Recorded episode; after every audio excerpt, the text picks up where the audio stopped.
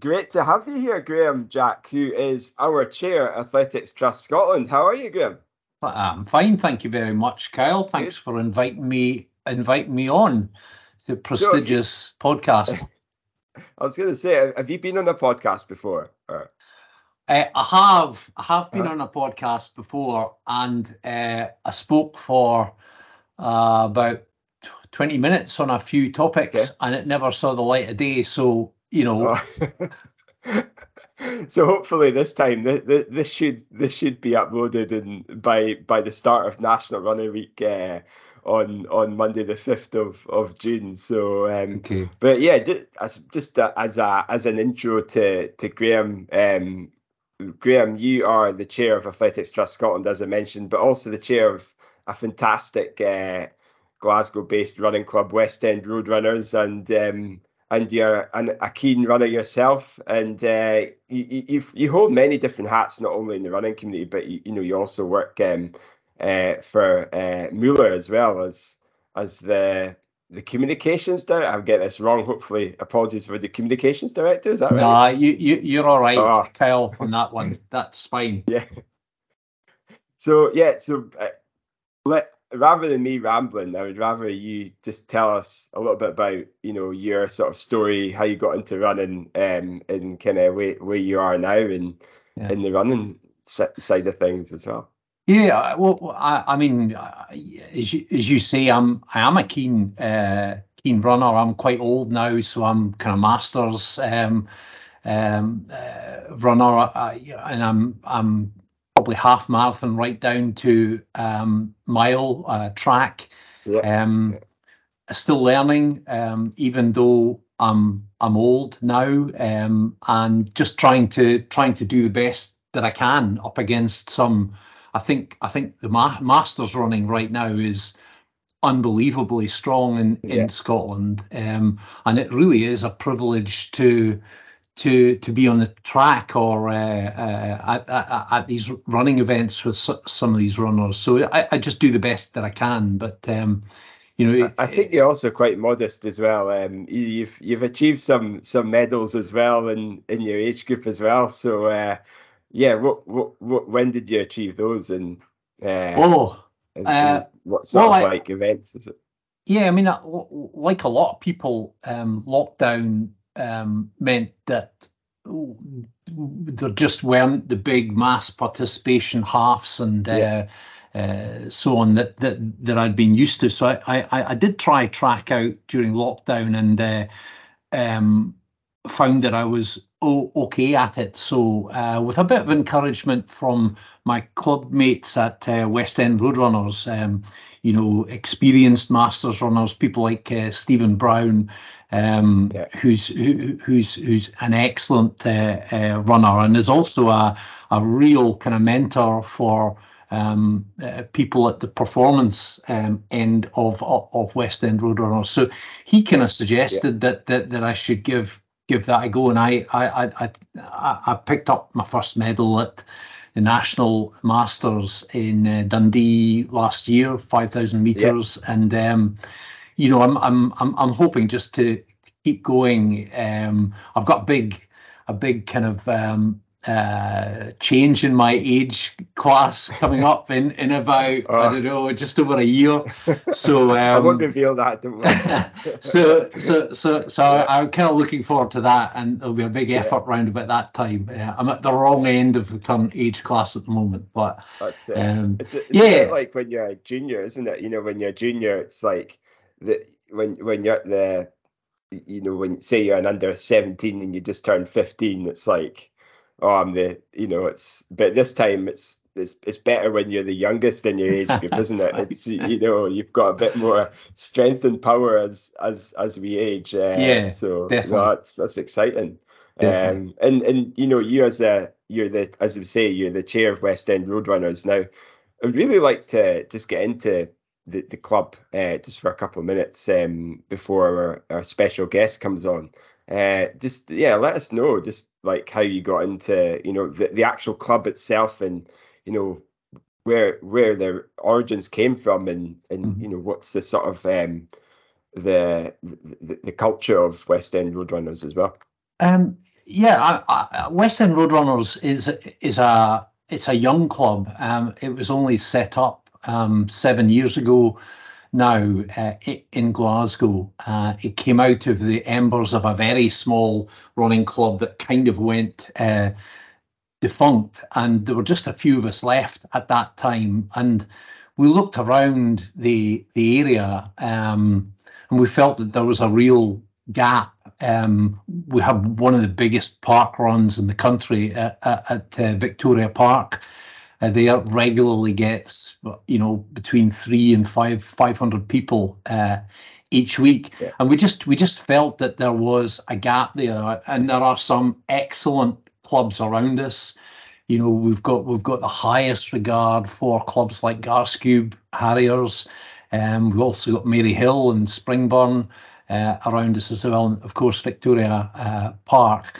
But we felt we could offer something different, and the benefit that we had was, because we were a new club, we could, and because of the people connected with the club at that time in its infancy, we had the capability to look at who the market was, if you like, and to design the club around the runners. And we're still a very kind of runner-centric club, and we're a young club, and we make lots and lots of mistakes. I make lots of mistakes in my role, but I think there's a lot of goodwill in terms of trying to do something a bit different, and we're not trying to replicate super clubs like Garscube Harriers, our near neighbours. We are genuinely trying to pitch it differently, and trying to accommodate people from the people who are just starting out, right up to runners who are trying to win, Scottish and British. Yeah. British medals. So I think core to the success of West End Roadrunners has been this kind of ethos. It's a very, very values-based club. So we've got three values: accessibility, inclusivity, transparency. So they are really, really important to us. And I think the other reason for the success of West End Roadrunners is the coaching. And, we're lucky enough to have Colin Thomas, who's the current Scottish Athletics Community Coach of the Year. He's been with us since the start, and he's been fantastic in helping to develop coaching capability throughout the club. Yeah, that's amazing. Too. So I think it's one of these situations where we had an opportunity, and there was real goodwill. There's a really strong volunteer spirit, and the club's grown very significantly, and we're regularly now getting 50-60 runners for each session, it's good. It's really exciting, and I love it. Love to be part of it. That's amazing, and I suppose it segues really nicely into your club, West End Roadrunners, and the members are taking part in National Running Week. This on the 5th of June as well. And so tell us about what's their plans for the for the week, and I'll leave that one to you, since you mentioned that other club's name too. Yeah, well, I feel like I'm bigging up Garscube a bit too much now, but we're close neighbours, and there's quite a good friendly rivalry. So we actually stole this idea from Bellahouston Harriers and Bellahouston Roadrunners. They do a thing called the Mob Match, where they meet at a park run, and they basically just have a bit of fun and race off against each other. So we're adapting that idea. We're changing it a little bit, but we're adapting that idea, and we'll be taking on Garscube Harriers, I think on Saturday the 11th, and we're doing it at Elder Park, which is one of the newest and fastest park runs in Glasgow. And that there's good, you know, we know the run directors there, and they're quite happy. I think it's also their year's anniversary too, so they're going to be swamped with runners on that date. So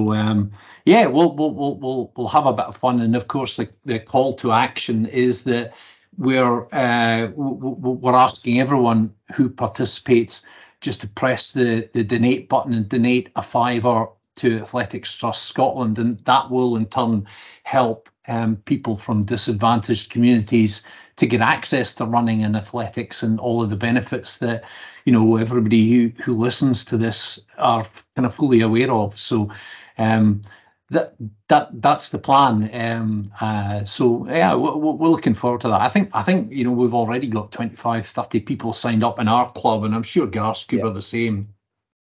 It's fantastic to see, you know, both clubs taking part in, you know, in aid of Athletics Trust Scotland, and, you know, as you said, to support the Transforming Lives project, which, you know, ultimately is going to help the running community in Scotland and in the most deprived areas in Scotland, where there currently isn't any accessible, you know, athletics accessibility coaches.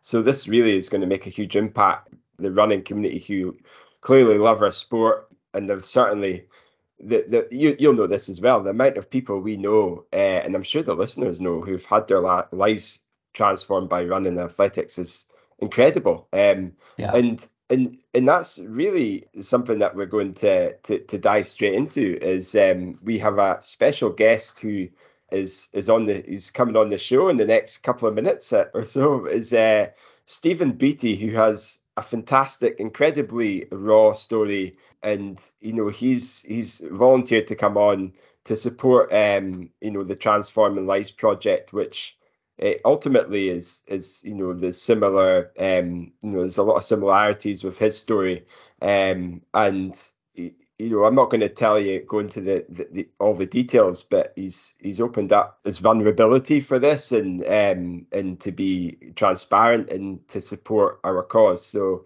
without further ado, here is Stephen Beattie.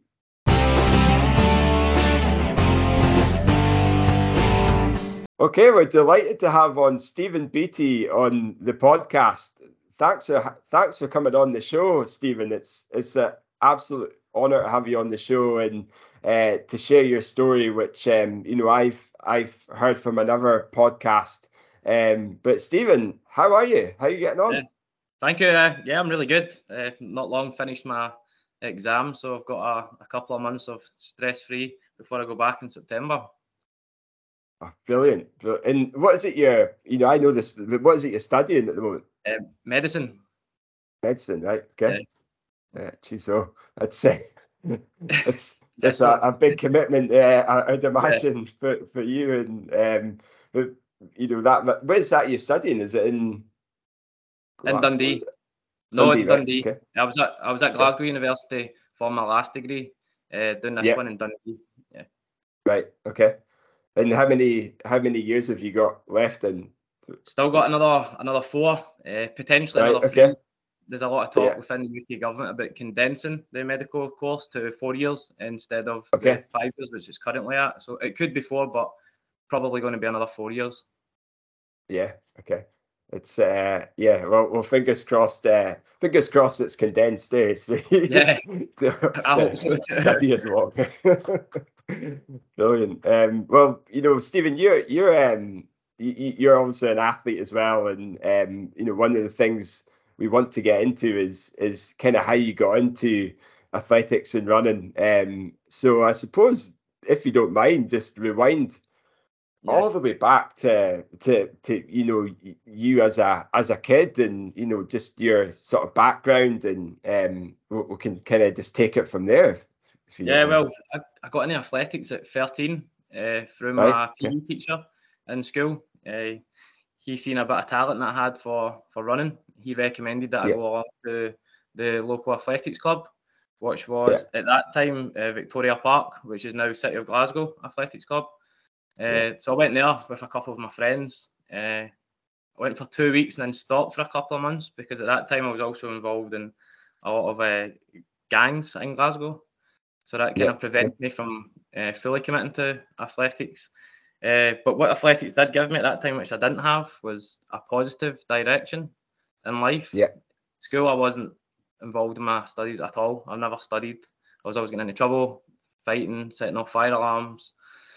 Yeah. Just generally being a bad student. I got suspended from almost every school I went to. I was a carer for my mother and my father at the time as well. So athletics was the only thing that really gave me a chance to disconnect from all the stress at home and all the stress going on outside with the gangs as well. Yeah, okay. And, you know, I suppose during that time, you know, were you like, you know, how was it like? Where were you? Was it in Glasgow that you were? Yeah, it was in the south side of Glasgow. It was an area called Hillington, not far from Brayhead Shopping Centre. Yeah. Yeah, but at that time, like, Glasgow was pretty, I think most places in Glasgow was pretty violent. Gang violence at that time was at its high point, and everybody I knew was in some way or shape or form involved in gangs, and I get involved in that as well, just purely based on where I grew up and where I was born. It was something that I don't think I knew anybody that was able to avoid it. Yeah. How did you how did you get into athletics during that time? Like, you know, was there, like, did somebody say you should get involved in athletics, or did someone approach you, or did you approach them, or? No, it was exactly that. It was my PE teacher. It said that he'd seen a talent for me at sprinting, because we would play football or we'd play other sports at school, and he recommended that I belong to the local athletics club and just see how I got on. He said, I've got a talent, why don't you see if you can try and nurture that talent? And what that could also do is try and prevent you from getting involved in stuff with gangs as well. I think he knew at the time that having sport and a direction like that could help me get away from the gangs, and to a certain extent it did. Do you think if it wasn't for athletics at that time, things would be a lot different? Without a doubt, yeah. So one of the things athletics would do is, one of my friends, Jamie Sinclair, his dad Colin, he would pick me up at the weekend. So on Friday, instead of going out with my friends drinking at the shop, we would go to the Kelvin Hall and we would train. So I would say to my friends that were involved in gangs, I can't come out because I'm training. So I had a good excuse. I didn't have to go out and drink with them because they knew I was training. So for a couple of years, that kept me out of the problems that my friends were having in gangs. It wasn't until I had a car crash, which prevented me from going to training, which meant that I didn't have that excuse for my friends, which meant I was going back out with my friends that were involved with gangs. So that sort of dragged me back into gangs, the fact that I wasn't able to commit to my athletics anymore. Yeah, okay. And, you know, during that time, that must have been, you must have been getting pulled in two different directions, you know, which for you must have been hugely difficult time for you as a teenager. Yeah, you're going through puberty as well. You're trying to find out who you are as a person, and you've got people trying to pull you in a positive direction. I had coaches tell me to stay away from that lifestyle, but also your friends that you grew up with, you don't want to ignore them either. You don't want to seem like, I think I'm better than them, and stop talking to them completely. And at that age, you don't have the confidence to have those conversations either. Like now, you would have a conversation, what I would, with somebody and say that lifestyle is not for me, I'm going to pull myself away from that. But at 15, 16 years old, you don't have that confidence. The confidence you get is being part of that bigger group. Yeah. Yeah. And yeah, I mean, you hear about stories like this a lot. And for me, as part of the trust, it's like, We, you know, as community impact officers, which is ultimately what we're looking to do, and even for clubs, current clubs, and there's such a need to try and get people into the sport so that they can avoid, you know, the experiences such as what you've gone through, and you know, we've barely even touched some of the things that you've gone through. And I hope you don't mind me saying, but you know, as you mentioned, like after a couple of years, you know, you felt you were going to the club, and then what was the sort of pivotal moment that you kind of got dragged back into the life that the sort of the unwanted life, I suppose? Yeah, Yeah, I think once we left school, the gang violence escalated completely. It escalated to the point where one night I was round at my friend's house. We were having a couple of drinks, but he stayed in an area that we weren't from. His mum had moved to an area called Renfrew, right? So at that time, if you were in another area that you weren't from, it was a danger for you because people always wanted to fight with people from other gangs. Stupidly, that night, we decided that we were going to go to the kebab shop to get something to eat. Four of us walked down to the kebab shop. We were inside the kebab shop when two other guys came to the door. They came to the door. One of the guys said to us, "Where the fuck are you from? Where are you from?" Right? We said, "We're from Hillington." They said, "Why the fuck are you here? This isn't where you're from." We got in a fight. One of them had a broken bottle. He tried to stab me in the face with it. I put my hand up. Jesus. He caught me in the hand at the time as well. We severed an artery in my hand. We were running back to my friend's house, which was maybe 300 metres from the kebab shop. Got into the toilet. And I, instead of trying to stop the blood that was literally squirting out of the severed artery on my left hand, I was kidding onto my friends. I was Spider-Man. I was putting the blood onto the mirror in his toilet. Thankfully, a couple of my friends had a wee bit more sense than I did at that time. Put on an amateur tourniquet, elevated my arm. I got to the hospital. The nurse said to me, "You've severed an artery in your hand. You're going to have to go for an operation." But what she'd also noticed was my pinky on my right hand was hanging off. It was severed. It was hanging on by a bone and a bit of tendon there. Jesus. And I had no idea about the pain at the time until she mentioned it. So as soon as she mentioned it and I seen it, it was pain that I'd never felt before in my life. She said, "You're going to have to do two operations on this hand and one to reattach your finger." Now that gave me 3 months without athletics again. I can remember Callum Innes' dad, Gordon, they published an article about that on the Victoria Park athletics page just to let everybody know why I wouldn't be at training. But I can remember the story was sort of framed in a way that I was sort of innocently attacked instead of being part of a gang at the time going to the kebab shop. That was the first incident that you would think, thinking about it now, you're thinking, oh my God, like if that happened to you, well, stop doing that. That doesn't seem like it's going to have a good outcome for you, but it didn't. I kept getting involved in gangs, and at the same time I was one foot in athletics, one foot in gangs. And then another incident happened where it took me completely out of athletics. At that time I was still, at the weekend I had the option of going to athletics. I would get dropped off at the Kelvin Hall and I would get brought back home, so I wouldn't have to go out with my friends. But unfortunately one day I went to my other friend's house, we had a drink. It was a Wednesday, and he had an argument with his neighbour who stayed directly above him at the time. And he was outside in the garden. We were in his house drinking. He came running back in, screaming, saying that the guy up the stairs had tried to start fighting with him again. So we came outside to give him a hand. That guy had locked himself in his house. My friend is trying to kick the guy's door in to get to him, right? That guy had pulled up outside the house in a rush, so he's left his car on the road. Unfortunately for him, the keys were still in it. My friend's picked up a big slab that you get in gardens, a massive square slab. He's trying to put it through the side, the driver's side window, right? Can't get it through, walks back to the passenger side window, tries to get it through, it doesn't go through, goes round to the back window. First time, it goes right through the parcel shelf. This slab lands directly on the middle of the parcel shelf, right? This gets important later on in the story, so remember where this is. I stupidly get inside the car, the keys are on the seat, put the keys in the ignition, drive round the block, come back round where my friends are there. Only one of my friends is stupid enough to then the time to get in the car with me, because I don't have a license, I don't know how to drive, and I'm drunk. He gets in the car with me, we drive down to the local industrial estate, we take turns doing handbrake turns in the car, just messing around with it.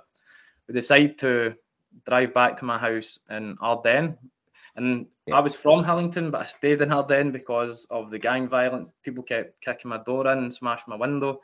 So we had to move to Ardennes. So we decided we'll go to Ardennes. It's a 15-minute drive. There's more drink in my house. We'll leave the car there. We'll get some drink and we'll forget about it, right?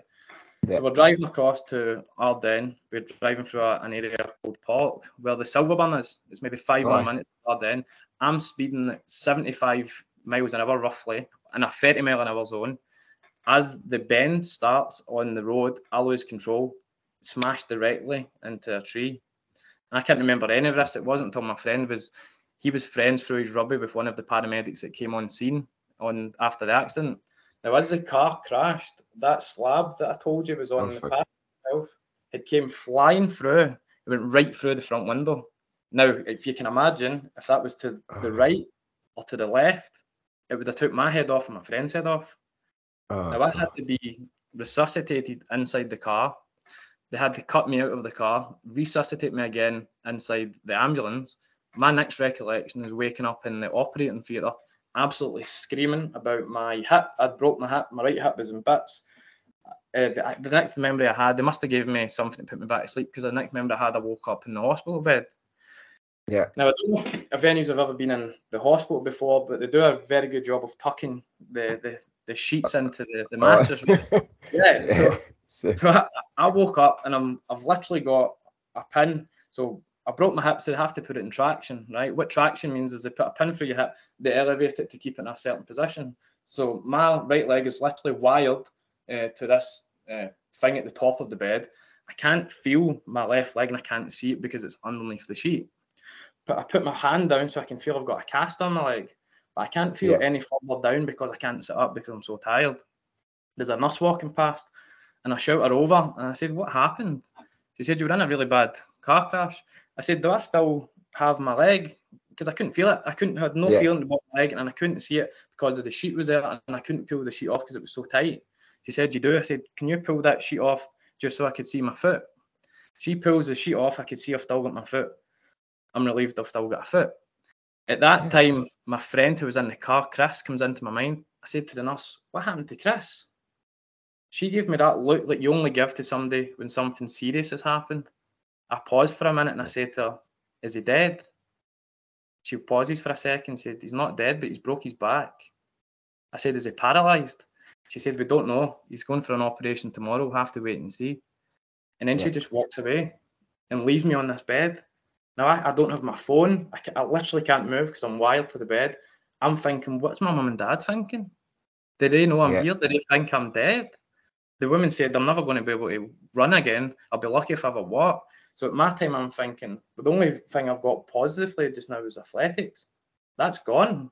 If I can't run, never mind walk, what chance have I got of going back to athletics? And if athletics is gone, what other chance have I got of breaking that vicious cycle I was currently in? So I got out, I got addicted to, I was in the hospital for weeks, I got addicted to tramadol in the house for the pain. I started getting back at my friends again because I didn't have the athletics as an excuse to not get out with them at the weekend. We would get drunk inside the house, and it's not until years later when I think back, like, that was only 6 months after the incident with my hand. I'm thinking I've nearly died on 2 separate occasions in less than a year's time. And I'm still doing the same actions that got me in that place in the first place, and I've not stopped. And at the same time as well, so I was getting involved in gang fights, so that was giving me criminal charges. I obviously was getting a criminal charge for stealing the car, crashing the car, nearly killing my friend. I remember the judge said to me something that sticks with me to this day as well. He said, "You're lucky that you hit a tree at 70 miles an hour." And at that time, I was thinking, like, it doesn't seem lucky to me. I hit a tree at 70 miles an hour. Yeah. And he said, "What would have happened if a woman was walking past with a pram and she had her kid in it? And you hit that woman with the kid instead of the tree? You would be here on a murder charge rather than the charges you're on just now. Never mind the serious injuries you've sustained yourself and the serious injuries you gave to your friend. This situation could have been so much worse." But I didn't take that on board. I was getting into more trouble, getting sent to Polmont Young Offenders Institution at the time. I must have had 3 or 4 different custodial sentences at Polmont. One of the other ones, I was going to athletics, but we were in Ardennes, like I said, right? So I had to get the bus to the city centre and then get the subway to the Kelvin Hall for training. Now, one day coming home, this was on a Thursday night after the Thursday night training, I was coming from the bus stop to my parents' house, which was maybe 200 metres. There's this guy at the lane before I can get to my mum's house, and he's pretty drunk. And he says to me the same stuff that guy said. He said, "Where the fuck are you fae?" And I said, "There was from Hillington." He said, "Why are you in Ardennes? You don't stay here." We got in a bit of a fight. No, in fact, I was drunk as well coming home then. So I came back from training, right? I got a half bottle of Buckfast for the bus coming home. So I'm coming home on the bus after drinking half a bottle of wine, bump into this guy in the lane. We have a fight. It's a couple of punches, which I thought was a couple of punches. He started walking back downhill. I'm walking up the lane, right? And I'm struggling to breathe at that time. And I can also hear this very distinctive sound that I'll never forget. Imagine you turn on a tap, right? And that tap water's just hitting off the concrete. That sound that you hear, water's just dropping on the concrete. Oh. That's what I hear. And I could feel my left-hand side getting wet. So I put my hand up, my side of my T-shirt, and it was wet and it was covered in blood. That sound I could hear was just blood just dripping out of the side of me. So you can imagine how panicking I was. I'm screaming at my mum to phone an ambulance. My mum and dad came out of the door. They're thinking, what the hell's happened? They're looking at their son potentially dying. I actually said to my mum and dad that I loved them because I thought I was going to bleed to death inside the close in front of them. The ambulance came. I'm bouncing off the walls, in and out of consciousness. They get me to the hospital. The guy says to me, the doctor says, you're lucky, you've been stabbed. I said, yeah, I've been stabbed in the back. He said, you've been stabbed twice. He said, you can't breathe because you've punctured your lung. And he said, you're lucky because when you've punctured your left lung, if that stab mark had been a millimetre to the right-hand side, it would have went through the back of your heart, and I wouldn't have made it to the hospital in time. Like if that had clipped my heart instead of my lung, I would have been dead in minutes. And we had a conversation, right? So he's looked at my medical records, and he's looked through the last 2 years and realised, in the last 2 years, you've nearly died 3 or 4 times.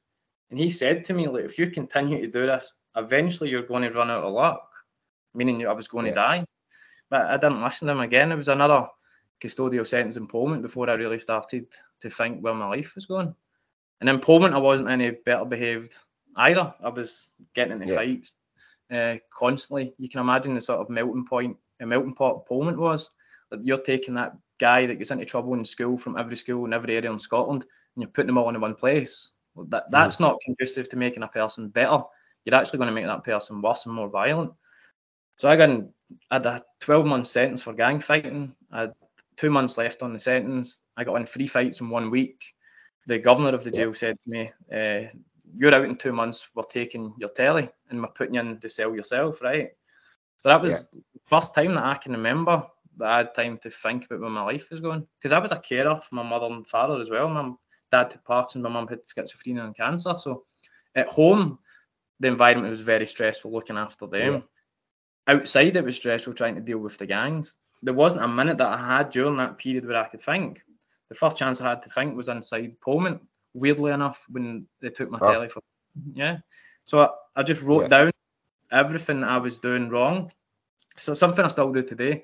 I write down everything I'm doing, and I say, if I keep doing this, where am I going to be in 5 years' time?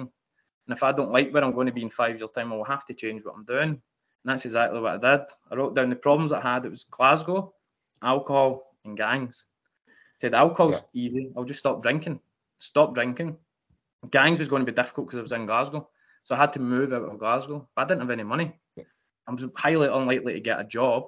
Who's going to employ the guy that gets suspended from every school he went off, didn't have good qualifications, and is coming out of Polmont Young Offenders Institution? Probably nobody. So what I decided was, I'm going to set up my own business, but the only thing I could do was stuff related to sport. That's the only thing I was ever good at that point. So I thought, okay, if I can sell my services as a personal trainer, that means I don't need to find somebody to employ me. I can employ myself. So I get rid of the problem with Polmont and the convictions and the lack of qualifications. I can save up money and I can move out of Glasgow. But I just knew it was going to be extremely difficult. So what I'd done, the first day I got out is I signed myself up for an athletics competition because I knew that if I had something positive to focus on, it would increase my chances of ticking off all the boxes that I just wrote down. I signed myself up for an open graded match 6 weeks after getting out of Polmont. And mind, the only thing I was doing at my time was circuits inside my cell. I couldn't run. I didn't have a track. There was maybe 5 meters in the cell for me to jog back and forward. But I knew just having something positive to look forward to would probably keep me out of the gangs, and it thankfully it did. I got back to athletics, was training consistently, stopped drinking, stopped hanging about with gangs, saved up enough money with my personal training business, moved out of Glasgow. I was doing multi-events at the time in athletics. Yeah. Up until 2012, it looked like I was making some really good progress in the multi-events. Then I had a bout of food poisoning, right? Yeah. You think nothing of it, it's food poisoning, a couple of days, I'm going to be fine. And a couple of days later, I was fine. I got back to my training, didn't think anything of it, but 3 weeks, 4 weeks later, something really weird happened. I woke up one morning and I had this pain in my left groin, right? Like, you pulled your groin, yeah. And I thought that's what it was. I thought, I was doing hurdles yesterday, maybe that's what I've done. I've pulled a wee something in my groin. I'll give it a couple of days and it'll get better. But it started getting really strange, because a couple of days later I woke up and the pain was on my right groin. So I started questioning my sanity. I'm thinking, I'm sure it was my left groin it was sore, right? Now it's my right one. Over the next couple of days and weeks, this pain starts radiating down my legs. Radiant through my knees, down through my feet, up through my back. Now, this is getting really weird because my eyes started getting conjunctivitis, right? So I was waking up in the morning, I couldn't open my eyes, they were just green and really, really sticky. I was losing so much weight. My mum and dad were really worried. My friends were worried. They kept trying to convince me to go to the hospital. But for whatever reason, I didn't want to go. I kept trying to convince myself it was a pulled muscle in my back, it's going to get better. But eventually, because I was sleeping on a mattress in the living room because I couldn't get in my bed, I was peeing into an empty milk carton because I couldn't get up to go to the toilet. My friends literally dragged me to the hospital. While I was in the hospital, they'd done all the blood test, my CRP, my inflammation markers were through the roof, but none of the doctors knew what was going on. It wasn't until some Swedish doctor, thankfully, who was in the hospital at the time, came to see me, and he'd asked me about any previous illnesses and infections in the couple of months leading up to this, and I told him about the food poisoning. And he said, okay, what you've got is you have a condition called Reiter syndrome, right? And I was thinking, what is that? So he was explained to me what it was. It was an autoimmune condition. So you have an initial infection. It clears up, but over the course of 2 or 3 weeks, there's a lag period. But then your immune system activates and it starts attacking itself. So that's what was happening with me. Yeah. It was attacking my joints, it was attacking my feet, and it was attacking my eyes. So I asked him, how long is this going to last for me? He said, this could last 12 to 18 months, or it could be something you're going to have to deal with permanently. Now, I'd only been a couple of years away from the car crash and spending 2 years rehabilitating myself to get myself back to a point where I could walk and then ultimately run and return to athletics. So at that point, I was thinking, that what's the chances of that? Twice in one person's life, I've been told I'm not going to be able to walk again, never mind run. So that took me another 2 years to get over the active arthritis. That changed my full thinking on diet as well. My diet at that time was terrible. But because I was looking for potential solutions to get rid of reactive arthritis, I found one of the things you could do was improve your diet. So I started studying for the first time in my life as well. I started studying about diets and how diets affect your body, and how diets affect not just my own condition but my mother and my father's condition. So I started studying. I thought, I'm going to apply for college. Before that, I'd never studied really before at all. Applied for college, didn't get in, used it positively, got in the following year, went to college, done an access course, got into Glasgow University, got back to athletics again, thankfully. But I couldn't do multi-events anymore because of my hips and my knee. I couldn't do hurdles. I couldn't run down bends because of my knee. So me and my new coach at that time, John, decided, why don't you just do the 100 metres? You run in a straight line, you don't have to run in the bend. It'll be a wee bit less stressful on your legs and your hips. So so after training with a year with him, I made really good improvements. I won the West Districts and the Scottish Unis 100 metre title. Oh, nice. Yeah, got to represent Scotland at the Scottish Universities versus Irish Universities International match. And I just remember, like, from the last couple of years, all those injuries and accidents that I had, that was now at a point where I wasn't just running and being competitive, that I was actually winning races. From those points when I was in the hospital thinking, I almost lost my legs, I'm never going to be able to walk again, and then the reactive arthritis came, and thinking, like, that's it, it's definitely over now, I'm never going to be able to run or win any titles again. And then to be at that point where I wasn't just running again, but I was winning races at a pretty decent level, was... I was just thinking back, if I could go back and tell myself, I'd have saved myself a lot of stress. If I could go back and tell that 17-year-old in the hospital bed that this is going to get better, try not to stress about it. Wow, that's incredible. So when was it the crash? What year was it? 2007. 2007. So relatively, it's not that long ago, is it? No, no. It must feel quite raw to be from where you were then to where you are now, and it's like, what was the what do you feel now, when you look back and you think, what could I have, is there anything that you think you could have done differently, or maybe not you, but do you think if there was something there that would have prevented you from leading the life you did, what do you think that is, or you know, or maybe it's a collective number of different things? Is there anything that you think? That's a good question, and it's multifaceted. At the time, I was living in a working class area where gangs were rife. I don't think there's much I could have done individually that could have prevented the violence that was going on in the area I grew up in. Hanging around with the gangs also give you protection as well. At that age, you don't want to be isolated from the people that's supposed to be your protection at the same time as well. And I've thought about that a lot over the years. Is there anything I could have done to have avoided that? And I'm not quite sure. There was. I'd done what I had to do at that particular time in my life and the environment that I was in. Yeah. Okay. And I mean, now you're like to go into just what you just said about becoming a champion. Yeah.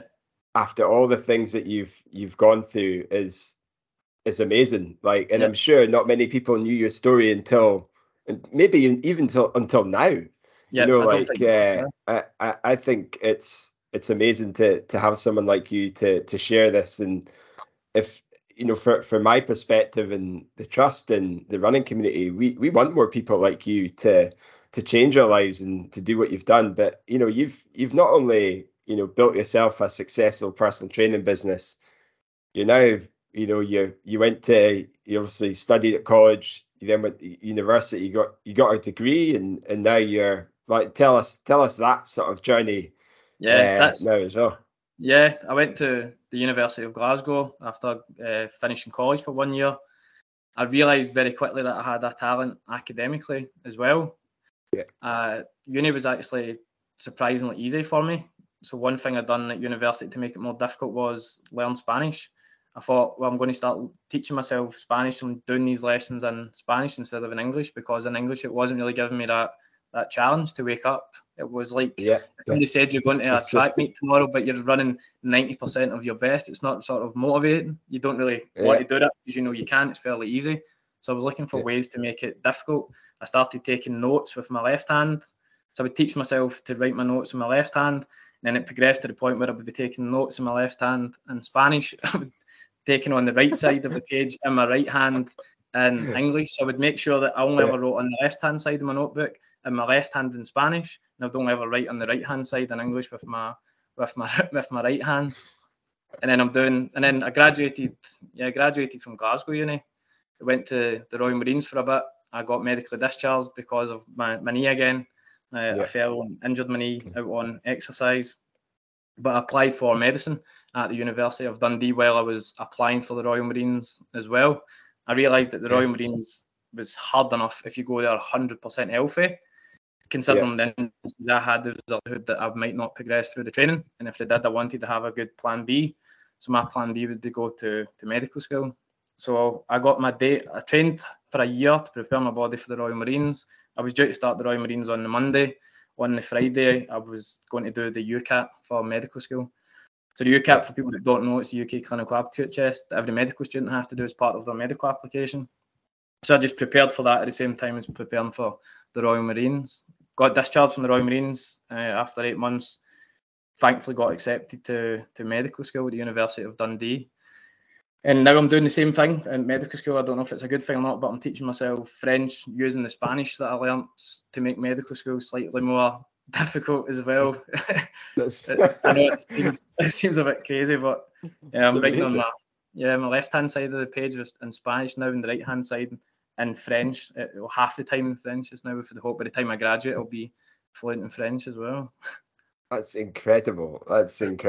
Like, I mean, you know, it's hard enough, you know, just with just getting into medicine, you know, based on someone who's had the support around them throughout their lives. You've not had that. Like, no, not at all.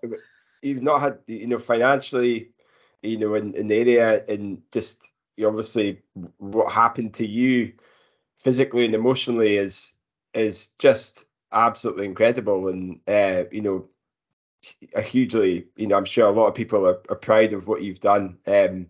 Like, what, you know, what where do you go now? You know, like what is the ambitions of Stephen Beattie now in you know, in his career and sporting career and everything else around that? I take it to travel the world to you know, and use your languages as definitely as cheap holidays to Spain and practice as much as I can the next couple of months, maybe a couple of cheap holidays to France to practice as well.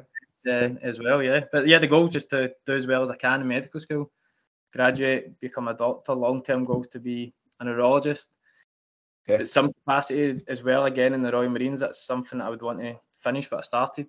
It's a door that I don't want to completely close yet. Okay. Back into athletics at some capacity as well, a master's level would be something I'd be really interested in. I'm still running quite a lot. I still do sprints pretty regularly, once or twice a week. So something that's always in the back of my mind. Yeah, and do you are you still personal training as well, Stephen? Yeah, I am. Yeah, I'm paying myself through uni. Yeah. Do you have time to think still? You know, I suppose there's more time for you to. I do. I made a point of making sure that I have a couple hours at the end of every day, most days, to sort of collect my thoughts and give myself that time to think, because it's important. Like we can only look after ourselves if we look after ourselves. So I make sure I take that time to look after myself, sleep well, eat well, and de-stress as much as I possibly can. If people want to, you know, get in touch with you, just in terms of just your story, you know, be inspired and join, you know, become Stephen can train you to, you know, be a better self. Like, you know, where can we find you? Yeah, on Instagram, it's just Stephen Beattie Glasgow on Instagram, and then Stephen Beattie on Facebook as well. Yeah. Okay. Incredible. Graeme, have you? Do you want? I think Graeme's he's just in awe. Speechless. Yeah, speechless.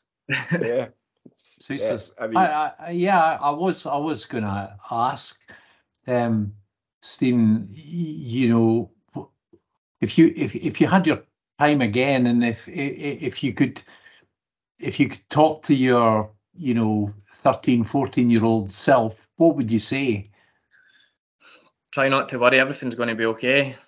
But at the same time, I also realised that the stress I went through sort of gave me the motivation, the work ethic that I have just now to be able to do the stuff that I'm doing. I'm not quite sure that I would have the work ethic to be able to handle medical school well, looking after my dad and a personal training business, if I hadn't dealt with all that stress initially. That prepared me very well for what I'm doing currently. So I don't think I would honestly change anything. What I went through made me who I am today, and I'm happy with who I am today. So I don't think I would change a thing. And I also wondered, why medicine? What was it about medicine that you liked? You seem to have a real passion for analysis and learning. Was it something to do with that, Stephen? Yeah, it was that, and the fact I was a carer for my mother and father. So from an early age, I was involved in medicine, in the sense that I was given medicine to my mother and father. I remember finding my mum, she had diabetes as well, and she was in a diabetic coma. I think I was 18, 19 at the time. I was the one that had to give her the glucagon injection to save her life. So at a very early age, I realised that I wasn't just pretty good at medicine, I could handle very stressful situations very well. And I also liked helping people. I seen the difference that the doctors made to my mother and father, the positive differences that they made to them. And I always wanted to give that back, not just to my parents, but to other people as well. And medicine was just something that just came naturally to me. It was something I was interested in. It was something that didn't feel like it was study. It didn't feel like it was work. It was something I wanted to do. And I always thought, and people always say, if you find a job that you love, you'll never have to work a day in your life. And that's what it's like for me with medicine. That's something I love to do, and it doesn't seem like it's hard work, because it's something I want to do. It's a privilege. Like, you're getting the chance to become a doctor, and you've got the chance to save countless lives throughout your career. That for me doesn't seem like a job. That's a passion that I'm going to get paid to do, and that's the goal for, I think, most people, isn't it? Find something that you absolutely love, and if you can get paid for it at the same time, brilliant. Win-win. Yeah, and then go on holidays and speak French and Spanish. Exactly. But I mean, they also say that running and athletics is, a lot of people enter running athletics for the performance element or the physical element, but then they find out that it's actually as much about mental health as well. Was that your experience, Stephen? Or? Absolutely, and I think the COVID pandemic highlighted that for me. I think when we were all cooped up in the house, a couple of miles I could get out running really cleared my mind. And I always thought, like, if more people could do that and they could realise the positive effects of running, the amount of antidepressants we would need to prescribe, I'd imagine, would plummet. It's just trying to get people to take that initial step to see this is the positive benefits you can get physiologically and psychologically from running. Just take that first step out of your door and build up to it. So when I can remember my mum was dying of cancer, and the only thing I would do when I was stressed, I would go for a run. And I was a sprinter at the time, but it wasn't sprints I was doing, it was longer runs, because that gave me the better psychological benefits. I would go out for a couple of miles, run, and just clear my head with no music, nothing else. And I always said, I'm not going to make any decisions until I went for a run. Because I always felt like I had a clear mind after exercise. And that's something I still do today. When I've had a tough day and I'm stressed, I'll just put my shoes on, leave the phone, I'll go for a couple of miles and I'll run. And then in that walk back, that 300 metres after I've stopped running, walking back to my house, everything's just more relaxed, more peaceful. Yeah. I can think clearer. Such a universal message, and it's such a privilege to be able to run. And I guess from Athletics Trust Scotland's perspective, all we really want is to give people that privilege to be able to have that. And you know, there's so much work to do, but yeah, it's a brilliant message. Yeah, Stephen. Absolutely. I think, like you said, it's a privilege to run, and I think I understand that a lot more than most. It's been took away from me on two different occasions. But it was two occasions where I generally thought I might never run again. So every time I put on my shoes and I've got shorts on, I can see the scars on my leg from the accident. I'm reminded of how much of a privilege that is, because I came so close to not having the opportunity to do that again. Mm-hmm. Wow. That's incredible. It's also reassuring to know that a sprinter runs long distances as well. So it's brilliant. He said Kyle, to be fair, he said 2 miles. Not particularly long or particularly fast, but yeah. It's like, that's a Sunday long run for a sprinter, though. Sunday marathon for a sprinter. Aye. Well, the challenge of National Running Week is to run a 5K. So... yeah, I hope to see a message coming through that Stephen's ran a 5K and during National Running Week. So yeah, I think I will. The final question I've got is just because of who you are and you know the sport, your expertise and your background, and it's all the things that have happened. If you were in a Graeme as a trust, the chair of the trust, and myself as the fundraiser manager, what would you? Is there anything that you feel that the trust can do in the communities that you've been involved in and you grew up in to get people into athletics and running? Yeah, I think just exposing them to the sport, letting them see how fun it can be, getting them down to a training night. I think if you can get kids down to a track at an early age, they can get that energy from the track, the social benefits from it as well. I met some of my best friends that we're still friends with today through running. I think there's so much benefit from getting people to athletics. And I think just giving them the chance to experience it first, let them see if they have a talent for it, let them see if they like it, because they're never going to know if they like athletics or if they have a talent until they give it a chance. And the only chance they've got to do it is if people give them that opportunity. I would say that one thing the trust could do is just enable people from maybe more deprived backgrounds to get to the track. Now, I don't know much about the pricing of stuff like the Emirates, but one of the factors that I had when I was younger was the price of going to the track. And I know now it's a lot lower. That I was struggling to meet that. To go to the Kelvin Hall, so there'd be a lot of sessions I would have to do. I would just do it in the local park, I would do it at the house, because I didn't have the money to get a membership from the track. So I think potentially one thing that some people from more deprived backgrounds might have as a barrier to athletics is a financial barrier. Yeah. Amazing. Fantastic. Great, Stephen. It's been fantastic to chat to you. I know we had a catch up last week, but I really personally, for me, inspired by you and your story and who you are as a person, as a human, and just you telling your story will make our jobs a lot easier, hopefully, and get towards our our aims of getting more people in the sport. So thanks so much for all your time and and good luck with absolutely everything, learning new languages, getting that degree and becoming a doctor to winning titles in athletics. Yeah. It's incredible. Yeah. Thank you. I'm glad I could tell. Yeah, it's a pleasure speaking with you both. Amazing. That's amazing story, and to make what the trust is doing real for people, and to show how just participating in something as simple as running can make such a difference. It's gold dust, and for all of the runners out there, and there are tens of thousands, and a big surge during lockdown, as you said earlier, as well. If they can pay it forward and do what they can to support the trust and help other people, then what an amazing thing to do. Yeah, I absolutely agree, 100%. Awesome.